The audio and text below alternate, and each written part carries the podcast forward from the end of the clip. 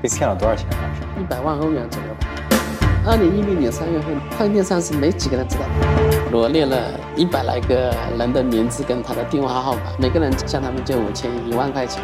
你是被这个双十一逼的要去做品牌了？是白牌产品是卷到死，中间商其实很难生存的，大多数网红直播间，而不是我们的目标群体。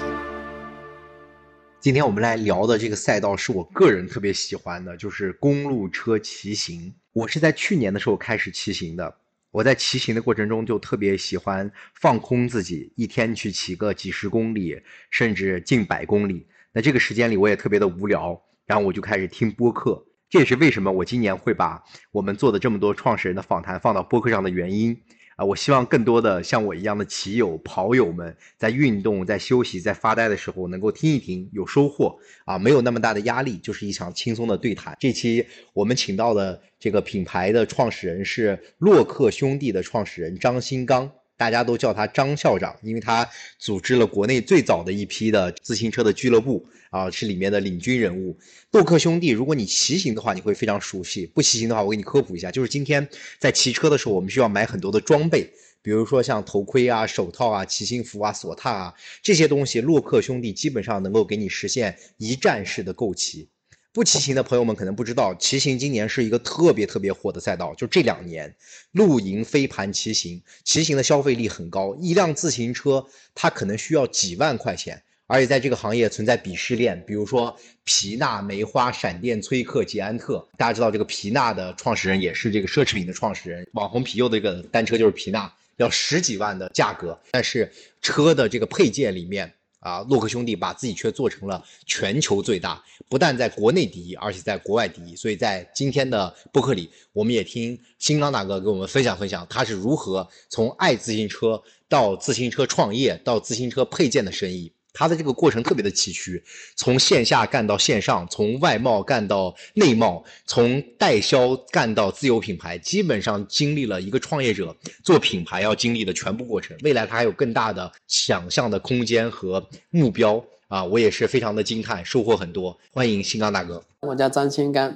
那我们品牌叫洛克兄弟，那我们品牌主要聚焦于骑行这一块。我们是二零一零年创办了这家公司。啊，发展到现在是十三年了。我们呢是因为自己喜欢这项行业，就喜欢骑行，因为爱好入门的。很多人还是对骑行这个市场是比较陌生的啊。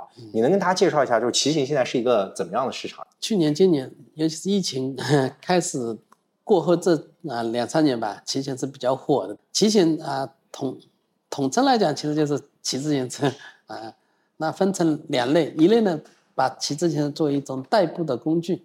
那第二类其实把骑自行车作为一项运动爱好，我们是聚焦于运动爱好这个品项的。消费者进入我们店铺以后，他会发现他可以在我们店铺里买到他所需要的，基本上所有的这些品项，从可能头盔、眼镜、手套、服装，到车灯啊、码表啊，基本上你骑行需要的这些装备配件，那我们都是能一站式提供的。就是女性现在越来越多的女生在在骑车啊，而且她们拍的照片都很好看。哎，当女性进入这个行业之后，对这个行业有什么样的变化吗？然后现在占比有多少？对，那变化很大。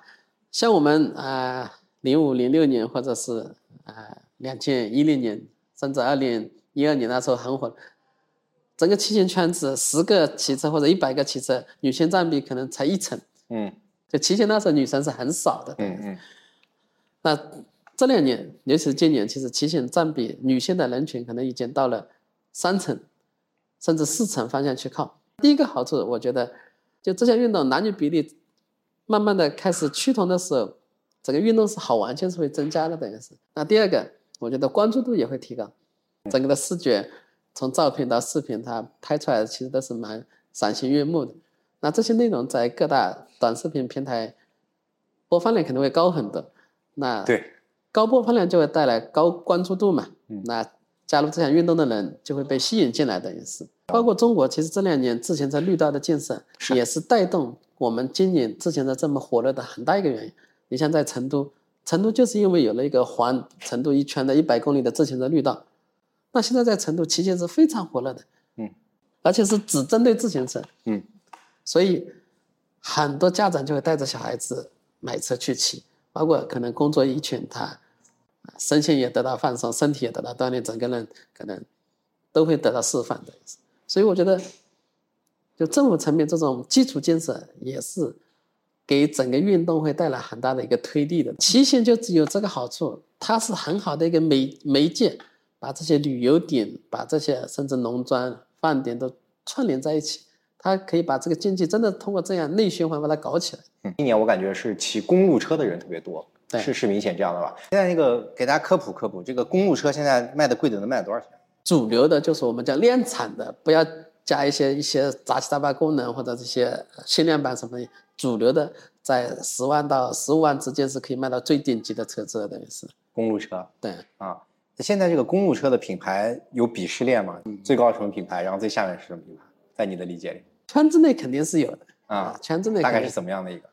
可能像皮纳这种，他一般会就站在啊金字塔的顶端的。皮纳这种，皮我就骑皮纳 啊，对皮纳，包括像意大利科纳格啊，美花，对，很多时候大家都会觉得这些车子是比较顶级的，有一点有有点类似于往奢侈品这种方向去靠了。嗯，当然皮纳之前的老板也就是 LV 的老板嘛，那再下来可能是一些主流的。大厂的品牌，像崔克啊、闪电啊这些，就是主流大厂品牌。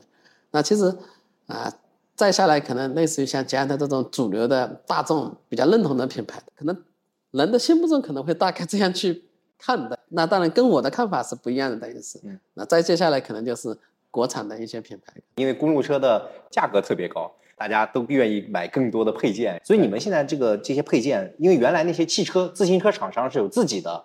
自己的配件的，比如说像崔克、捷安特，他们有自己的配件。你们跟他们比，你们的优势是什么？那首先一点就是说，我们自己创始人作为骑行爱好者，那我们其实是比较理解消费者需要什么。那我们在所有的产品设计过程中，其实都是本着消费者他解决痛点的一些产品，我们进行研发设计的。那我们的产品是更适合他这种个性化的需求。那第二点呢，就是说我们秉承的是平价精品的理念的意思。那从原创设计、差异化出发，到生产制造，我们自己去源头把控，包括最终消费者购买以后他的消费体验，我们其实自己很早就测试过。你有什么比较匠心的产品？你觉得能够特别代表你说的这种啊，能够满足大家？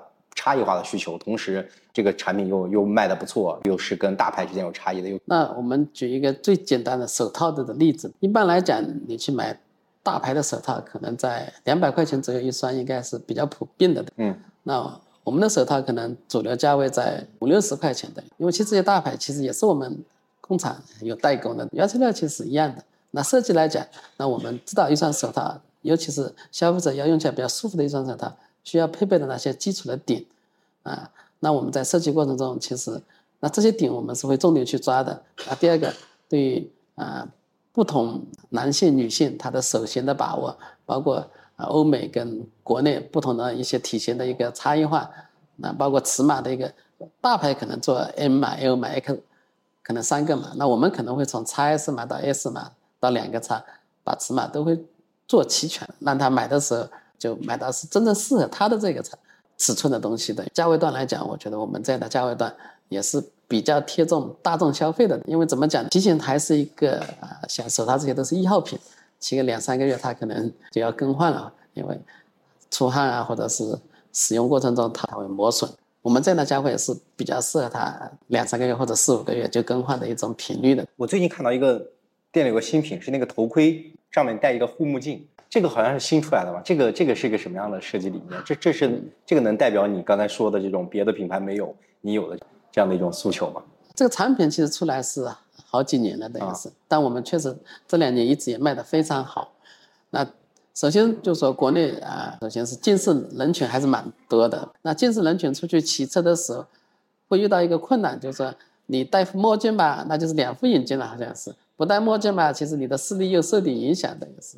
但如果真的碰到阳光很大，整个的一个照射下来，你其实很累，看着 地面这种反光。如果头盔刚好有这个护目镜的话，那你在骑的过程中，其实你戴着近视眼镜，再透过外面的一层护目镜，那你整个光线相当于戴了一个墨镜。那另外，那骑车的时候风还是比较大的，那通过啊护目镜的话，你。包括虫子，包括一些碎石路面一些沙子，你就不会飞到眼镜里，也很好的保护到你的眼睛。就说是属于一个很小巧的一个设计，但是解决了很多近视人群很大的一个用户痛点。当然，非近视人群也是适用的。但是我就反正没看到别的品牌在做这个东西啊，尤其是大牌没见过。对，因为像很多欧美品牌，那欧美品牌其实海外其实近视人群是比较少的，他们一般 啊白天出去骑行肯定就戴个墨镜了，就太阳镜了，嗯，所以他们就可能不需求这样的功能。是，而国内其实骑行人群可能百分之六十七十是 近视的，对，带近视的，对，国内就需求比较大。我想问，就是刚才说你也是因为自己是因为爱好加入这个这个生意的，就是你自己有什么样最远的骑行是骑了多久？我是两千年在浙大读书的，等于是那时候就喜欢了这项运动。我们浙大有个八八论坛，它里面有个 bicycle 板块，等于是啊，我们的师兄师姐经常会。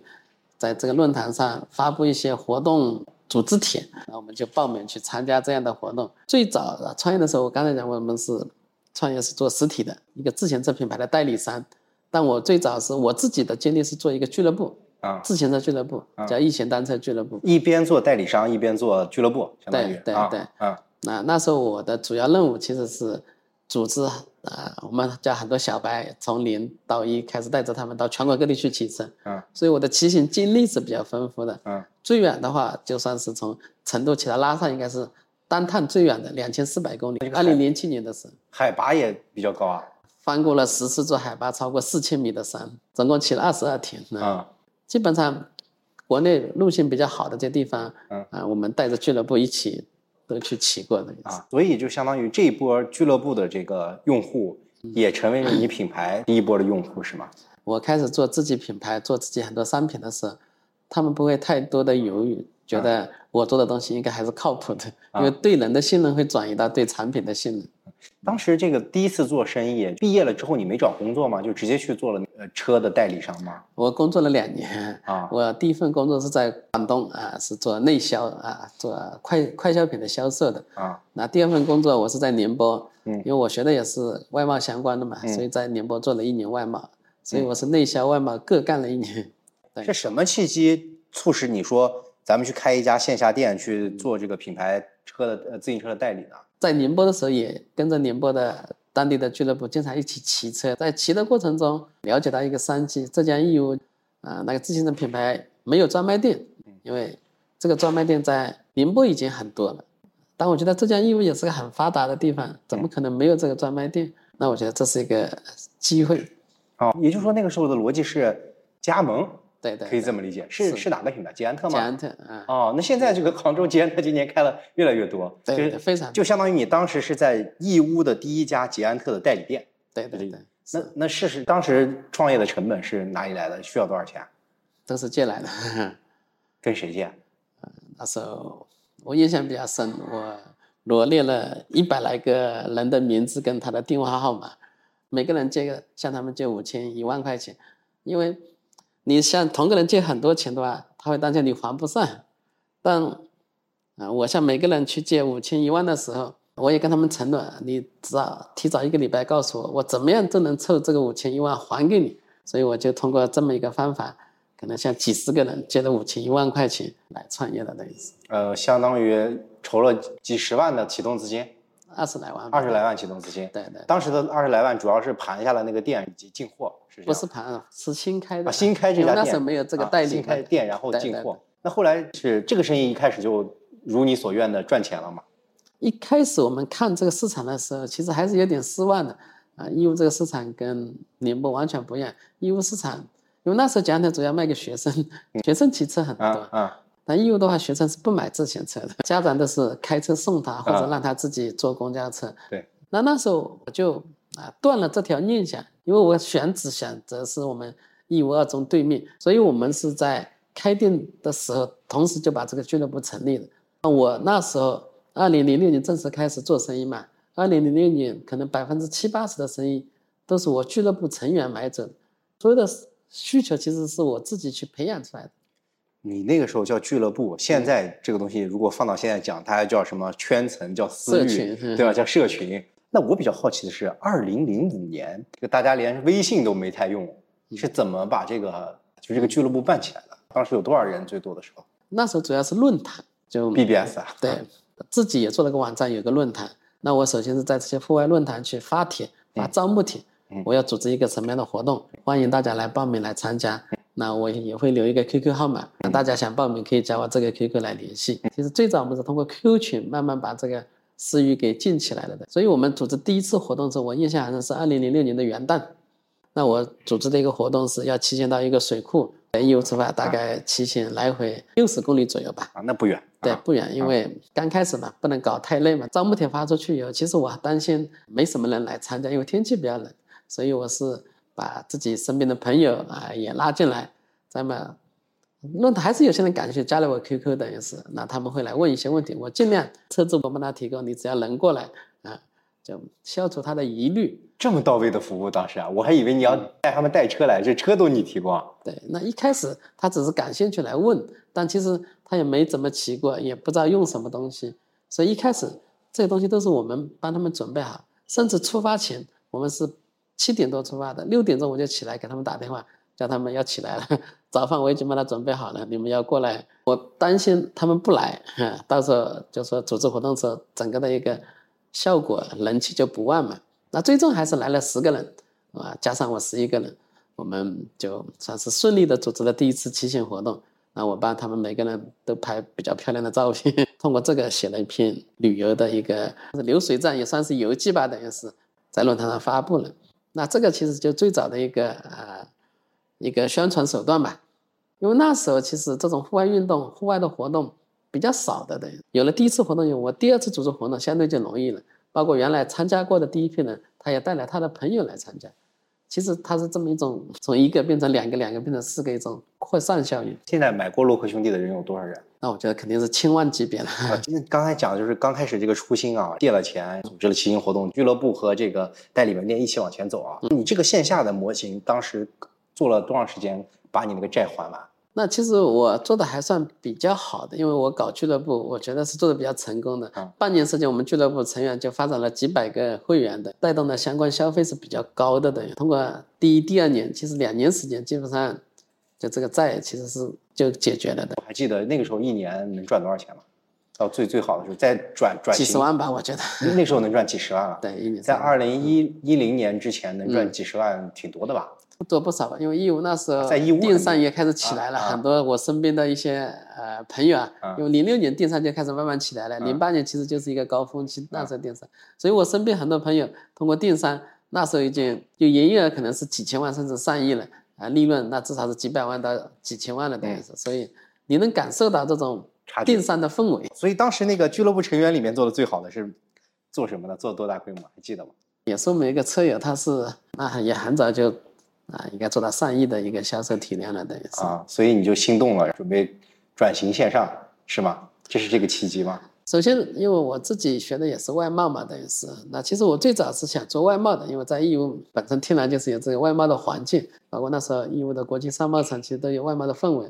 本来我自己是规划去去国际商贸城那边搞个摊位做外贸的，但后来呢，外贸这种这种做法我不大喜欢的，义乌它有个氛围不好，就是他很多外贸都是欠债生意的，那我是不大喜欢这种生意的。他向你采购的时候，他是不付定金也不付货款，让你先把货送到他的仓库，两个月或者一个月再给你结货款。嗯所以以前不是义乌经常有很多啊外贸公司跑路，嗯货款就收不回来嘛。嗯，所以就是你觉得这样的不太健康，那个现金流，对吧？对，很不健康，这种生意风险太大了。我是无意之中，我是二零零七年年底在 eBay 上买东西，因为我们这个行业有很多东西都是要海外去找的嘛，等于是。啊，在买到东西发现 eBay 上怎么我们这些产品都卖的这么贵？因为我其实知道这些产品的成本，我已经在这个行业内了嘛，那我觉得这个可能是个创业的契机。当时记得吗？什么东西卖多少钱刺激到你了？就一个水壶架吧，就很简单的一个水壶壶架，多少钱？就像铝合金的，就造型比较特殊、比较漂亮的，义乌买卖可能就最多十块钱一个吧，成本或者成本啊他们在 eBay 上卖的话，要他是要卖到十几美金一个的。那我觉得这个东西我义乌，不管义乌或者我找工厂做很容易的东西。其实比较早，二零零七年底我就注册一个账号，想做这个生意，但没做成。可能也那时候觉得这个东西不知道怎么开头，自己就有这个想法，但没有落实。但一九年年底，我自己因为俱乐部也比较稳定，实体店也感觉到它是个代理生意嘛，啊你的生意做得很大是不可能，他就给你这块区，而且还有越来越多的竞争对手对对对开过来，啊对对对。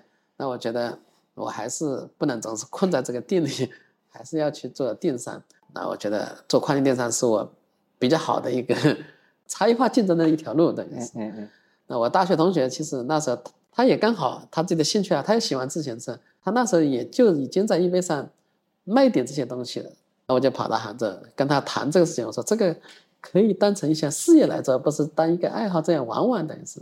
我就把他拉到义乌，带他看了义乌的一些电商环境，包括我的一些俱乐部车友，电商从几年时间是从零到一发展了这么大，他被我说动了，所以他就从杭州跑到义乌。二零零九年等于是找他的，过了年以后他就来义乌，我们两个人就合伙开始，实际就是三月十八号，我记得很，我们就注册一家公司开始创业。我们的起步的平台就是易贝平台。嗯其实一开始的创业模式比较简单，就利用我自己实体店的一些供应链的优势，对，把这些货源组织过来，啊，也代理了国内的一些品牌，把它放到 易贝平台上，那个时候主要是开始卖配件了，对吧？因为你自行车不太好卖吧，整个整车这对种装备跟配件，装备和配件对啊，都有啊嗯。因为这些东西，第一个我们的供应链优势比较明显，第二个啊毛利空间比较大，对，毛利空间比较大，嗯啊，它的溢价比较高的。二零一零年三月份，跨境电商是没几个人知道，国家也不知道这个事情。啊，跨境电商那时候是它是属于水底下的生意，没人知道这个生意。义乌的人知道，义乌也极少数人，啊可能也就十几个人知道就十几个人在做这个生意而已。因为我们是做了跨境电商才认识了义乌这个很小圈子里的几个人。他不是通过大贸的方式把东西寄出去的，是这么理解吗？对，它就是通过邮政渠道贴邮票的形式把它寄给海外消费者，那这个邮费成本不得特别贵啊？其实比较便宜的。这个是万国邮联的一个政策的意思。啊就好像你海外那时候，假如有个亲戚要给你寄一个衣服，啊，可能他就买一两美金的邮票贴上去就可以寄给你了。但是慢对，是慢，但邮费是便宜的，其实是。慢到什么地步啊？那像我们寄到巴西，有可能两个月是很正常的。消费者就为了这个便宜也愿意等两个月，是吧？对啊，你寄到美国那时候，可能一个月也是正常的。所以你发现这个商机的前提是你自己在易贝上买东西，也就是说你那个时候是因为你的行业需要，你成为了跨境电商的一个买家，对，对找东西找一些比较特殊的国内买不到的东西。嗯，配件啊什么之类的，对吧？对所以你就发现了这个生意就去做了。对，因为我知道这个商品的成本，他卖给我这么贵，我觉得比较离谱。这就是很多这个做生意的人的眼里，你眼里看到的所有东西都是它的成本价。相当于二零一零年开始做这个跨境电商，做到二零一三年、一二年，一二年，一二年我就那时候最早叫淘宝商城嘛，我们觉得也没有太多的一个感觉，但是在二零一二年，其实它是改成叫天猫了，开始，哎，我们觉得这是一个 机会。那我们那时候觉得国内市场这么好，自己在海外啊、做了一段时间，其实也有很多产品，那这些产品我们觉得国内也是适合卖的，所以在二零一二年我们就注册了天猫的店铺，就开始做国内销售了的。而且那时候二零一三年的热度跟今年的热度其实差不多的，就二零一三嗯年整个自行车行业也是供不应求，卖的非常好。那我们呢也跟着爆发了的，所以内销那时候就起来了。当时那个二零一三年这个行业爆发的诱因是什么？二零二二年是因为疫情，那时候每年也开始会流行，好像突然就马拉松火热了啦，突然就爬山露营火热了。啊，难道那时候可能刚好轮到自行车这个运动开始火了。所以在那一年开始，你们就相当于有一手国外和一手国内了，可以可以这么理解。对，那时候就国内就慢慢开始起来了。以前嗯国内基本上我们就忽略没去干嘛算了嗯。但一二年开了那家天猫店以后，就认真开始做内销市场了。而且一三年年底，就是因为内销市场快速起来，我们在做的过程中，因为我那时候其实我们一直是代理品牌在做的，代理好多个品牌嘛。对对对，所以叫专营店嘛。那我们在做的时候发现，二零一三年我们想报个双十一报不上去，因为品牌有严格要求不能打折卖。对对对。那双十一你是必须打折的的，那我们不能打折那，我们就报不上去这些活动嘛，达不到流量嘛。双十一那时候是非常大的一个活动，对对你只有赶上这一波，可能整个店铺成绩才会往上提嘛一。波卖年。啊，对对对，那我们觉得双十一都参加不了，这个对我们做内销是很大的一个应该是限制吧。嗯，而且那时候因为行情太好了，我们就经常断货，因为品牌商他自己没有完整的一个备货计划，他一断货就导致我们断货。就一个爆品好不容易打起来了，对，没货了，是吧？这个就严重影响到我们的销量的增长，钱们投下去了，甚至很多货卖的消费者我发不出去货，痛定思痛的一个思考，要不要做战略转型，从代理品牌往自有品牌转。因为做品牌很怕，那时候自己觉得有没有能力，就这个能力有没有这个资金，因为那时候觉得做品牌是非常高大上的一个事情，要花很大的资本跟能力去做的。你我刚才就感觉你是被这个双十一逼的要去做品牌了，这是一个一个促，一个诱因，对吧？那个导火线，因为想参加双十一参加不上，所以自己做了自己的品牌，这蛮有故事的。啊，另外就是说，但是我们说到做品牌这件事情，第一概念就是说，它是一个投入，它不只是一个节省成本的逻辑，它是一个投入项目，对吧？对。那好不容易大家有一个比较稳定的这个盈利了，盈利的盘这个时候内心是不是也有一点恐惧的？还是说完全那个时候只有兴奋？有蛮大的恐惧的，这是实在话，因为因为自己认识很多品牌，就觉得做品牌是一个对于资金的需求，对于人人的人才能力的需求都是比较高的一个事情。嗯，我们不认为我们已经储备好这些资源了，就我们那时的价格还是以卖货模式的一家公司，我们。啊，没有设计师，对，也没有做市场营销，我们这些人都没有的，其实等于是啊。那时候觉得就做品牌很难，怎么开始搞，怎么把它搞好来，都是没有概念的一个事情。反正最后就勇敢的去做了，对吧？对。然后那个时候才有了叫洛克兄弟这四个字儿吧，就是品牌啊。因为我们最早是做跨境电商的，那时候我们注册的品牌叫 Local Bros，英文的啊。那时候中文我们没注册，因为国内那时候没想到去做嘛，等于是，而且那时候都是代理品牌。嗯。所以，我们洛克兄弟这四个字是后面真正开始做内销以后才开始去注册的。对，所以洛克兄弟也是因为你和你的合伙人两个人创业，所以叫洛克兄弟哈。对，因为英文这个品牌的翻译其实洛克那就翻译成音译就洛克了。当然，我们取这个英文品牌也是跟我们两个人一起创业，然后我们就兄弟创业，就取了这个英文名。二零一三年以后到今天，可以说一直都在经营这个品牌。这个过程中是不是代销的业务就快速萎缩，品牌的业务就快速涨起来，是这样的一个过程吗？代销的业务其实萎缩是没有萎缩的，因为我们的体量在翻倍翻倍增，跟不上我们自有品牌的成长。我们一四年的时候，自有品牌的销量就大于了代理品牌的销量，就后面很大的增量都来自于自有品牌。现在这整个的生意盘子大概有多少？自有品牌占多少？百分之九十五了。整个生意盘子大概多少个亿？现在一亿多美金吧。一亿多美金，因为我们还是跨境电商为主嘛。啊，十多个亿人民币。差不多啊，对对对，还是现现在还是跨境占到百分之几十啊？百分之六七十吧。内贸百分之四十。内销反正这两年在成长，可能慢慢的就占比会越来越高吧，等于是。之前是二八，慢慢的已经往上三七四六方向。这两年又遇到骑行热，你现在这个内贸的自有品牌的这块的增长，大概每年能涨多少？翻倍吗？这两年应该会有这样的一个趋势吧，翻倍的成长。你是怎么解决到这个？供应链的这些问题的，就是直接去找那些你代理的厂家，原来的之前的供应链，是不是这些供应链是不是都在都在中国，还是都在义乌，还是都在哪里？那我们的供应链啊，基本上中国为主，义乌很少 啊。自行车的供应链在哪里啊？嗯，一个是在长三角，一个是在珠三角啊，这两个多一点。那包括天津那边也有一块。那我们那时候其实开始做自有品牌以后啊，最早肯定还是通过我自己行业的这么多年的一个人脉关系，找一些工厂。来合作，那我们那时候就开始找一些工厂，嗯，那就跟他们商谈，愿不愿意贴牌跟我们来配合。那初期反正还是摸一遍啊，不同的供应链，那我们就从小订单开始跟他们开始配合起来。那我们通过一四年的发展，一五年觉得供应链还是要深度合作，所以我们在一五年七月份我们就入股了一家我们合作的比较好的工厂，我们就跟他深度就绑在一起来发展了，这个是。那这个决定，那时候很多人也劝我工厂别碰，对，别碰，太大的投入不可控，而且工厂管理啊各方面都太难，赚钱也很难的。但我觉得，既然要做品牌，品牌的立足点还是在于产品，你需要有好的产品。我觉得工厂还是就真正的源头，你能在工厂端啊进行布局发力的话，那你的品牌未来的成长性肯定是有保障的。当时给你工厂投多少钱？第一次投工厂的时候。投了两百万吧，还挺多的。对对对，是做什么的工厂？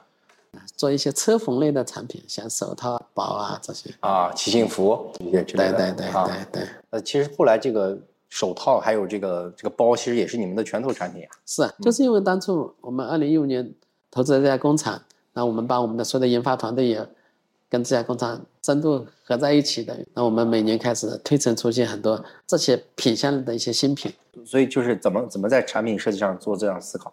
就从产品开发来讲，整车跟装备配件是两条线，等于是那相对来讲，整车厂商去开发这些装备配件是会容易一点的，因为他们已经拥有了渠道，也拥有了品牌的一定的知名度。对，一开始我们肯定也没这个能力去做整车，所以我们是先做装备配件的。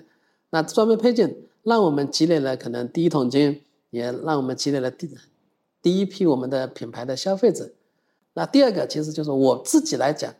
就是我们包括我们公司的这些团队来讲，我们是有自行车整车基因的，因为我们最早就是做实体店做整车，啊，搞俱乐部骑车，所以我们自己对自行车行业、对自行车本身是非常懂的。那其实很多年前很很多人都很奇怪的问我，为什么我不去做整车？因为就是我自己在这个行业内确实太懂了，以后我觉得我自己没有做好充足准备。那到了现在，我为什么开始做整车？那我觉得，从我们的设计研发的实力，到我们供应链的资源，包括我们国内国外这些渠道的资源，我们已经在各个方面都已经储备的差不多了。但到现在，我们其实没有把整车放到市场上卖，很大原因就是我们还在做设计，还在做研发，在做产品的一个一轮两轮的打样。就是我们对于这个事情还是是属于。算是二次创业的一个事情，所以洛克兄弟接下来是也要去做整车，是吗？对，我们会今年已经开始在研发了，那明年应该会推出我们自己的整车，而且我们会在全球市场开我们自己的线下的专卖店。定位对标的可能是哪一个类型的品牌？刚才说的这些里边，反正定位还是平价精品，我们走的可能还是小米这种模式，不会不会去追求暴利啊，但我们希望我们的产品是有设计感的。是有一些差异化的功能的啊，包括我们的未来的售前售后的服务也能满足到消费者的一个需求等于是，就我们也不讲去对标，那至少就是我们的定位来讲，啊，走的是主流市场，可能是我们叫缩小版的迪卡侬的模式吧。因为迪卡侬里面这个公路车毕竟只是自行车只是一个品类，而对你来说自行车是全部嘛？也不是，我们的线下旗舰店。自行车也是其中的一个品类，我们还有做户外的这些啊，包括滑雪的，包括水上运动。哦，现在已经到这么多的品类了。对对对啊，所以现在骑行只是你开始的这个部分，现在你已经把骑行会最作为最主流的一部分。我的主流还是骑行，我的客户他主要的爱好还是可能骑行。但你包括像你骑车，你不会只骑车嘛？你还会去露露营，对，去爬爬山。那这时候其实你对这些东西也有需求嘛？那我们其实我们自己的生产供应链体系是可以生产这些东西的，跟机器其实交叉在一起的。刚才说的这些，就这一路啊，从实体店到线上，从外贸到内销啊，从这个代理到自有品牌，反正这过程讲的比较顺啊，总是能够遇到贵人，遇到自己的一些啊先神，先行先试，先吃螃蟹发现的机会。有没有踩过什么坑啊？包括在做外贸和在做内贸上，有没有遭遇过什么呃呃比较痛苦的事情？现在回想起来，比较大的一个坑是。我们做跨境电商，其实一直没解决的是服务这个问题。因为以前我们做跨境电商，像速卖通都是从中国发到海外各个消费者手上，对，包括那时候做易贝。但其实你会发现，卖货容易，做服务难，那是，因为你只是卖掉，但消费者拿到以后，他要退换货，要维修，那其实你要跟国内的我们的客服来联系，要货发回国内，那这个时间又拉得很长。沟通又很困难，所以逆向很多跨境对他们来说都放弃掉了，就直接货送给你了。如果是货值比较低的话，对吧？但我们又是不是货值很低的，而且我们服务占比是比较高的，因为我们一些零部件还是在安装匹配的问题的。所以那时候想怎么样把这个服务做好，那最终我们是比较早了，也是二零一五年开始就下定决心在海外建立本土化公司，本土化进行服务。德国、日本到后面美国到澳大利亚，我们就设立了分公司，在。在那边设了海外仓，自己的仓库，啊，招募了当地的一些团队做售后啊，做仓储配送啊，当地的一些市场推广的。我们自己跑到海外这些地方，自己去做这个分公司是不现实的嘛，所以我们选择的策略是在当地招合伙人嘛，我们来控股，他来参与啊。在德国市场那时候也算是德国，其实面向欧洲市场，我们叫欧洲市场，那也是通过一个朋友介绍，一个上海的。华裔吧，他在德国入籍德国的，那他说他愿意来合伙来帮我们做这个分公司。那那时候也可能基于朋友的推荐的信任，就就开始干了。我们二零一五年注册了德国公司，我们对他很信任，而且又是在欧洲，我们其实也不可能去管理，所以我们其实全权委托他，全部让他一个人在操盘海外分公司的事情的。结果两三年后发现，他完全就是个骗子，把公司的这些钱其实是通过各种名义打到他自己个人的个人的账号上，以房租名义、出差名义什么，其实就等于是乱报销，或者是。被骗了多少钱？当时我们是二零一八年发现这个事情的，二零一八年年底的，三年了都过去了，对，三年过去，一百万欧元左右吧，而且拖了很久，因为我们开始跟他打官司，德国打官司又很慢，很慢，刚好开始要打的时候，又疫情开始了，我自己跑到德国待了，我记得一个多月吧，重新注册公司，重新招募新的团队。原有公司就跟他只能是法院上见的嘛。这这个人虽然把你们骗了，但是你们现在在海外建设服务的这个这个动作是还在坚定的在做，是吧？对，就是人是骗了，但这个事情呢，我们觉得做对了。嗯嗯。你还是要做本土化服务，要做要做就是海外餐，要快速反映消费者。所以我们德国分公司招募团队自己干，那其实。还是发展的很顺畅的，之前的亏损也都能赚回来了。是不是在欧美市场，这个洛克兄弟的名字会比在中国大陆这中国的内地市场会更加的更加的有名啊？对，因为我们在欧美，包括在南美，包括在韩国、日本，其实品牌知名度是远比国内响的，等于是啊。那第一个跟我们在一开始就在海外重点在做有关系。那第二个，我是觉得就是说，你品牌要做出来，靠的是什么？应该是消费者口碑。因为我们不可能在这么多国家去砸钱去做品牌推广，这个没做过吗？做过吗？这种是这两年开始做了，也但不是砸钱，是通过新新的这个新媒体短视频时代，就 TikTok 这种东西是吧？对对对，通过自己内容的创作来做跟海外的一些网网红的配合开箱的啊。但以前因为这种渠道比较少，以前就靠口碑，所以在在国外的朋友们眼里，洛克兄弟应该是个潮牌，是不是？潮牌不是，我们应该是属于比较跟小米有点类似。就在性价比也比较高，那么设计感也差异化也有，嗯，品质售后也都有，就一整套都是属于可能从评价来讲都是中等偏上的，嗯，因为我们很早就要求所有的员工不准去刷单刷好评，就我们所有的卖掉的东西都是真实的，消费者留给我们的评价也都是真实的。那回到这个国内的市场里来，我觉得就是刚才也说了，在国内没有国外那么有名，我我感觉它是个白牌，所以你觉得在国内市场你们接下来要怎么办？要怎么提高这个品牌的？就除了说用户口碑之外啊，怎么样提高这个品牌的附加值？那做品牌以前我们为什么不愿意去做主动营销的事情？很大原因是因为那个投入太大。因为以前的话，可能主要主要是通过这些主流媒体啊，像中央电视台、省级电视台到地方台、电梯广告啊，一投其实这个费用是不少的，而且你要投的也不是说投个一个月就行了，可能是半年、一年的一个规划。对，啊，这个投入是比较大的。而那时候，其实我们整个的，既然要走平价竞品这个概念，我们的利润是没有预留这一块营销费用的。那你如果把这块营销费用放进去的话，反过来你可能在销售端是要把这个价格提上去的。那提上去以后，其实竞争力如何？对，就你的性价比啊，或者是在消费者这种呃这种购买的一个欲望来讲，它是会稍微 减弱一点，因为我们。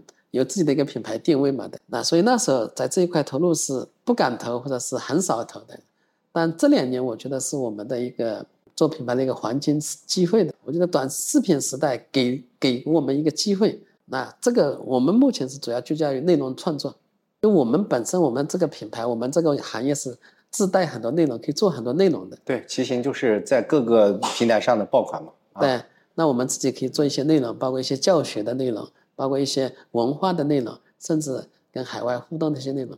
那这些内容我们自己制作好以后，那我们自己就在自己的这些省媒矩阵上发布。是这个自己的就指的是官方账号，可以这么理解，对吧？都有吧，一些类似于像啊天猫、淘宝，其实也都有这些账号啊。那包括抖音，包括小红书，包括视频号，那我们全系列的去发布，而且。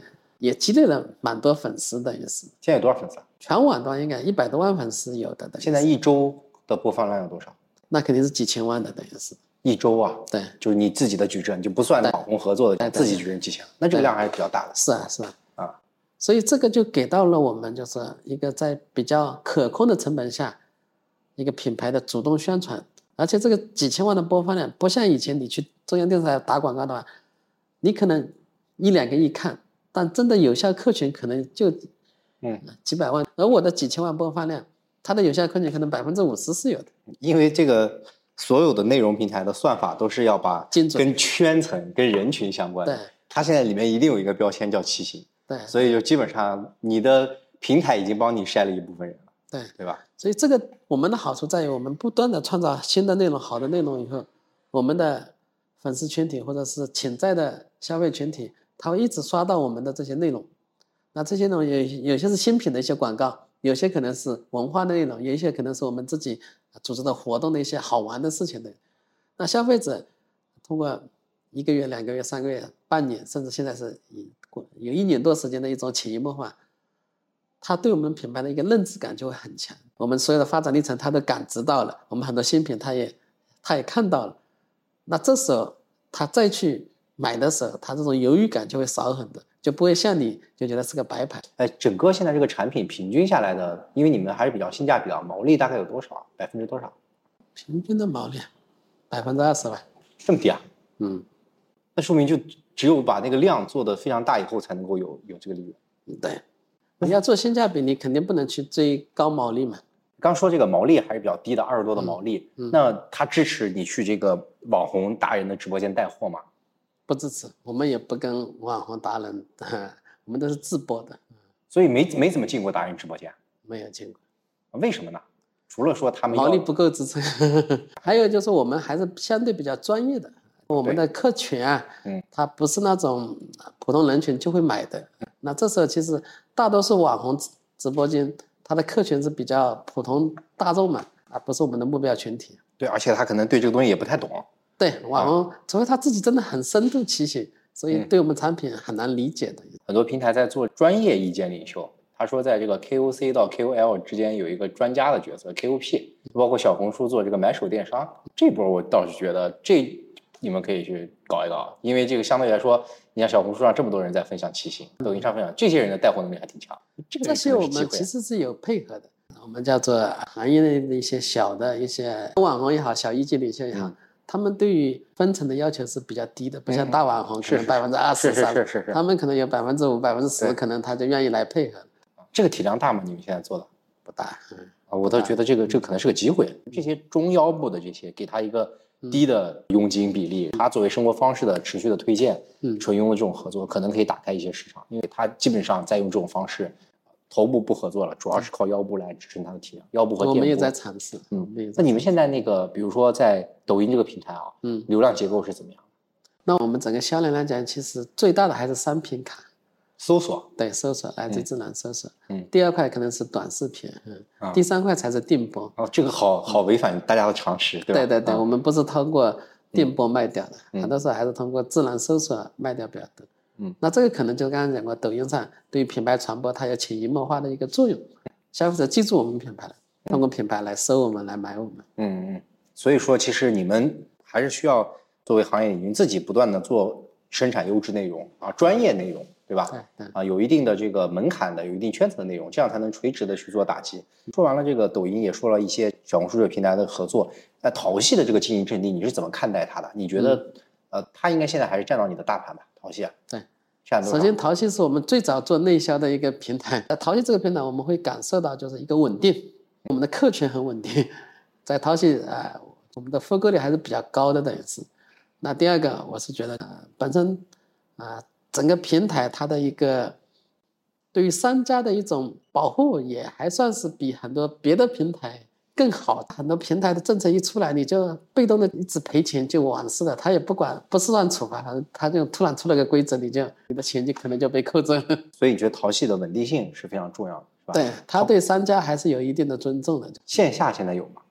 有，也开店了？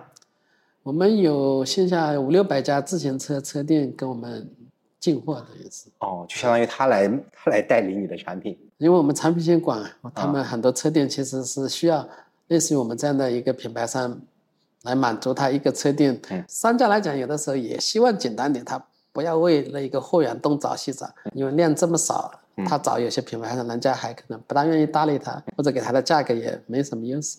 那我们其实是能服务于这么多消费者，那不管你量大量少，所有的车店、所有的代理商，我们都能很好的服务他们。那回到这两年，其实出海还蛮热的，对吧？拼多多这个 Tmall 也好，嗯阿里的速卖通也好，嗯对吧？嗯还有甚至这个 Shein 也好，都在扩张嗯，似乎就是世界对中国的海外电商平台的认知这两年在刷新，所以你们的这个海外的这个跟平台之间的关系有在发生什么变化吗？还是只是易贝、亚马逊吗？有什么意见提给大家啊？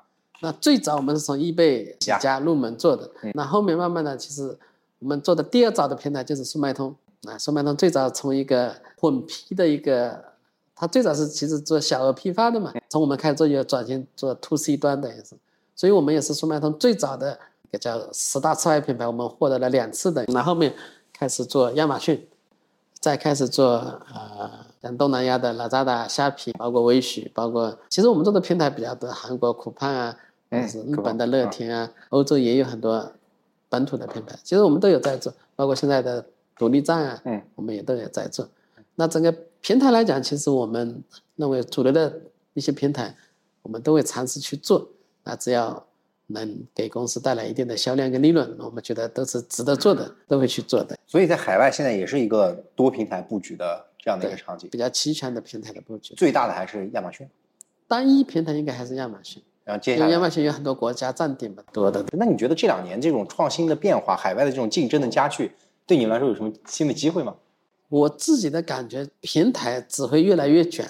你像 Team 也好，或者是轩辕也好，包括 T T K 的全托管，它这种模式进来，其实把这个价格是至少白牌产品是卷到死的，等于是对你到后面可能只能厂家跟他配合才会有点利润，对对对，你中间商多多一个中间商不用干了。对啊小的卖家可能都死翘翘的，等于是包括流量也会刷的很高，等于是。嗯所以你如果在平台上做，我是觉得你要不就往上走，做品牌卖家，明白。嗯啊、要不就可能往供应链走，你作为工厂商，嗯，那你平台的一个要货还是要找工厂，工厂还是有定价权的，所以普通的你是做一个搬运工的模式的话，很容易平台这种搞法是把它 卷死掉，就中间商其实很难生存了的。这挺有启发的。首先就是全平台的布局，其次品牌要向上走，对吧？要么就向下走，就完全跟供应链站在一起，才有才有机会可能性。嗯，就这个整个管理还是在一个，反正既然能做的这么健康，现在还是在一个比较健康的状况下，对吧？那我们也没拿融资，那肯定是靠盈利支撑我们滚动发展嘛。嗯，对，这个就是你要整个公司的管控效率啊、整个的一个呃库存周转，嗯都要做到比较良性。嗯，我有一点我比较明白，就是不要太急功近利。我对长期主义是比较矜持的，我会看三年五年以后我要什么，那我做的事情是为这个来做储备，而不是说为了短期利益牺牲掉公司的一些。现在很多资本方一定要投我，我都没要，我就怕他们钱投进来以后，虽然嘴嘴巴不说，就是一定要我什么时候退出，要我们什么时候，但暗地里他们肯定有这些想法，我会打乱我的节奏。就我们希望我们还是保持自己的节奏。所以现在的股权结构是怎么样的？就是我跟我大学同学一人一半，我们是很五十五十啊，对很简单的，对，所以就没有接过任何一轮的风投啊。没有有谁联系过你们啊？很多资本方找过，你不缺钱啊，主要是你现金流也好。也不是说不缺钱，钱拿来我不知道怎么很好的把它，就是高速的翻上去的。嗯，小钱我们当然不缺了，那资本方他拿来投可能都是几千万甚至上亿投给你，嗯你这个钱拿来我也没有很好的团队把它，就我做整车是需要钱的，但这个钱我不想通过外面的钱拿来去把它砸出来，嗯嗯我还是希望以创业的心态，嗯，我算是二次创业，我就是紧巴巴的把这个整车项目把它做出来，那我觉得这个成功率会高一点。感谢新刚大哥的分享，我觉得这个创业的经历还是非常的值得借鉴的。从高中开始，新刚大哥就说自己一定想要赚钱发财。大学的时候意识到自己想要做一个品牌，因为他跟我说他在央视看广告，觉得那些品牌总是能够不断的出现，这点还挺冲击的。我在想，我大学的时候只是在学习，甚至参加一些课外活动，他大学的时候已经在想要做一个品牌了。啊，所以怪不得这个创业者的精神可能一定程度上真的是天生的。他在毕业的时候工作两年，为自己积累经验，去大的快消品公司青岛啤酒做销售，再去到宁波做外贸，践行自己的专业，而这些都为他日后的创业做足了准备。最关键的是，他选了一个自己热爱的事情，就是自行车骑行。他借钱二十万创业啊，一个人五千，这个故事我觉得特别有启发。如果你创业，应该也像新刚大哥一样借钱。从这个义乌的捷安特专营店到骑行俱乐部啊，再到做易贝、做跨境电商、做天猫商城啊，从双十一缺货，所以开始做自主品牌，未来想去做整车，甚至是去做 e bike，就是这个电助力车，现在大疆已经在做了，他们也在规划。我觉得这个品牌特别有的想象空间啊！如果这个品牌现在已经上市了，我肯定坚定的要买它的股票，但是它没有，也没有接过资本一分钱，那未来可能会有这样的计划。所以这些品牌都是靠着利润滚起来的。大家都知道它的毛利，刚才说了，爆品的毛利也就百分之二十多，不高，但是却能够靠利润不断的做出一个十亿多体量的规模，真的是一件很不容易的事儿。而且在一个小众圈层上，那么它到底是怎么成功的？我也尝试进行一些商业案例的复盘，输出一些自己的干货。我觉得第一个风口其实是疫情彻底催化了近距离出行的汽油热。而这又是一个养成系的爱好，你买了车，你一定要去买头盔，因为要安全，手套、码表、车灯、骑行服、锁踏。但是任何一个公路车品牌，他都看不上这些小生意，所以他们卖的东西又贵，选择又少，还容易缺货。那么新刚大哥他们就是抓住了这样一个痛点，做了自己的这个品牌洛克兄弟，主打的也非常清晰，一站式购齐，性价比，设计呢就是小米那个味道，简约有质感，有些时候你觉得可能过于直男。也让它在更大的这个白牌市场里会显得与众不同。比如很多近视人群，我举个例子，我访谈里也讲了，我就是近视人群，他不想戴两副眼镜骑车，所以他们就做了一个自带护目镜的头盔，成为了爆品。第二个，他抓住的风口是内容算法。你看他们从来都不进达人直播间，没去过李佳琦，没去过罗永浩，因为达人他根本就不懂骑行专业的这些东西，他们就靠自己的内容矩阵，每周能产出几百万的曝光。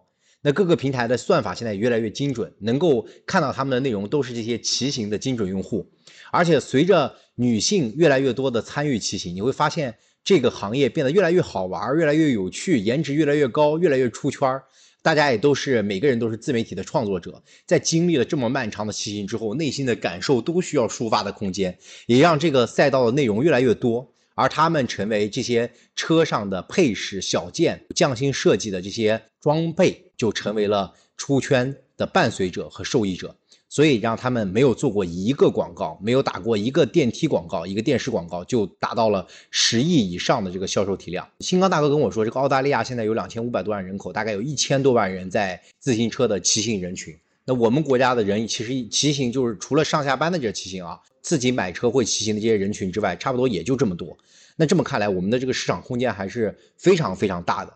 他们现在其实已经开始准备，刚才说到研发整车。我问他对标什么，他说对标捷安特啊。那我就听起来就很有雄心壮志的。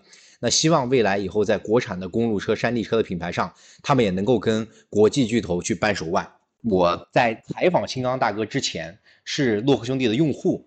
但是我还是对品牌不够了解，所以我查了很多的资料，大概十年时间一直在资助大学生去骑川藏公路四千米的海拔的这个天路。你虽然看起来啊，他不做广告，但我觉得他本质上是有品牌精神的。我那次听刀姐的播客，她说她跟一个广告人在聊，她说品牌是偏心啊，是你真正的热爱这件事儿，而如果是品类第一，它只是偏爱，只是我需要这件事儿。所以其实我觉得。这些骑友们买车，它真的是一种偏心。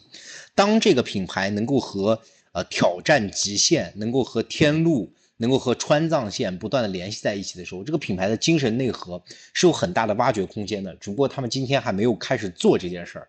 我觉得未来是有非常大的机会。随着他们高端品类的推出，随着他们整车品类的推出，谁说咱们中国的品牌不能够去做出好的整车品牌的？至少在。洛克兄弟身上，我们已经能够看到影子。希望大家了解洛克兄弟这个品牌，也希望大家在我的播客里跟我一起认识更多的品牌，看到他们的成功的方法。无论你作为创业者，还是作为打工人，还是作为营销人，你都能有更多的思路和爱好，发现别人成功的方法，就是我们的经验，让我们少走弯路，一起变得更强。